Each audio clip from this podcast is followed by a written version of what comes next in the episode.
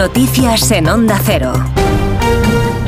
Las noticias que nos cuenta María Hernández. Buenos días, María. Buenos días. Alsina va a ser un cuarto día de tractoradas. Hoy pretenden acceder al centro de las ciudades y llegar hasta las delegaciones del Gobierno interior.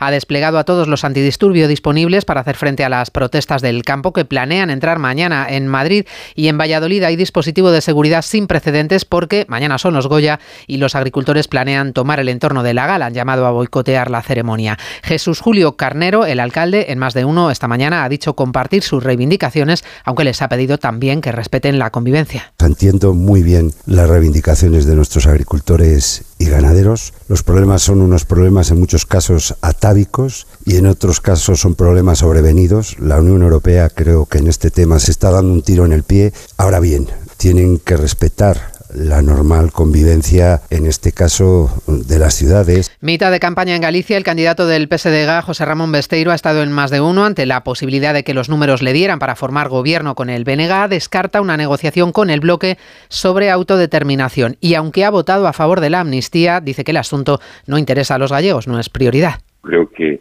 esta cuestión es una cuestión que en los gallegos no entra ni dentro de sus 15 primeras prioridades o motivos de interés en este momento. Yo creo que está más abajo del 20. La Asociación Profesional Independiente de Fiscales ha recurrido ante el Tribunal Supremo el nombramiento del fiscal general Álvaro García Ortiz. Entienden que es contrario a la ley. Eva Llamazares. La Asociación APIF le pide al Supremo que anule el nombramiento de García Ortiz por incumplimiento del requisito de jurista de reconocido prestigio. Citan la desviación de poder en el ascenso a su antecesora Dolores Delgado, la declaración de inidóneo por parte del CGPJ y la maniobra para que no se respete a la mayoría de la Junta en el informe sobre Puigdemont. Sobre la trama rusa del Prusés, que el Parlamento Europeo ha instado a España a investigar, el ministro de Interior, Grande Marlasca, acaba de decir en la televisión pública que no le consta que haya habido contactos entre el Kremlin y el independentismo, contactos que reconoció el propio equipo de Carlas Puigdemont. En Castro Urdiales es el segundo día de luto oficial. La Guardia Civil cree que los hijos de la madre de Castro la golpearon y la maniataron tras una discusión familiar relacionada con temas escolares y de notas con temas de estudios. Las 10 y 3, las 9 y 3 en Canarias, información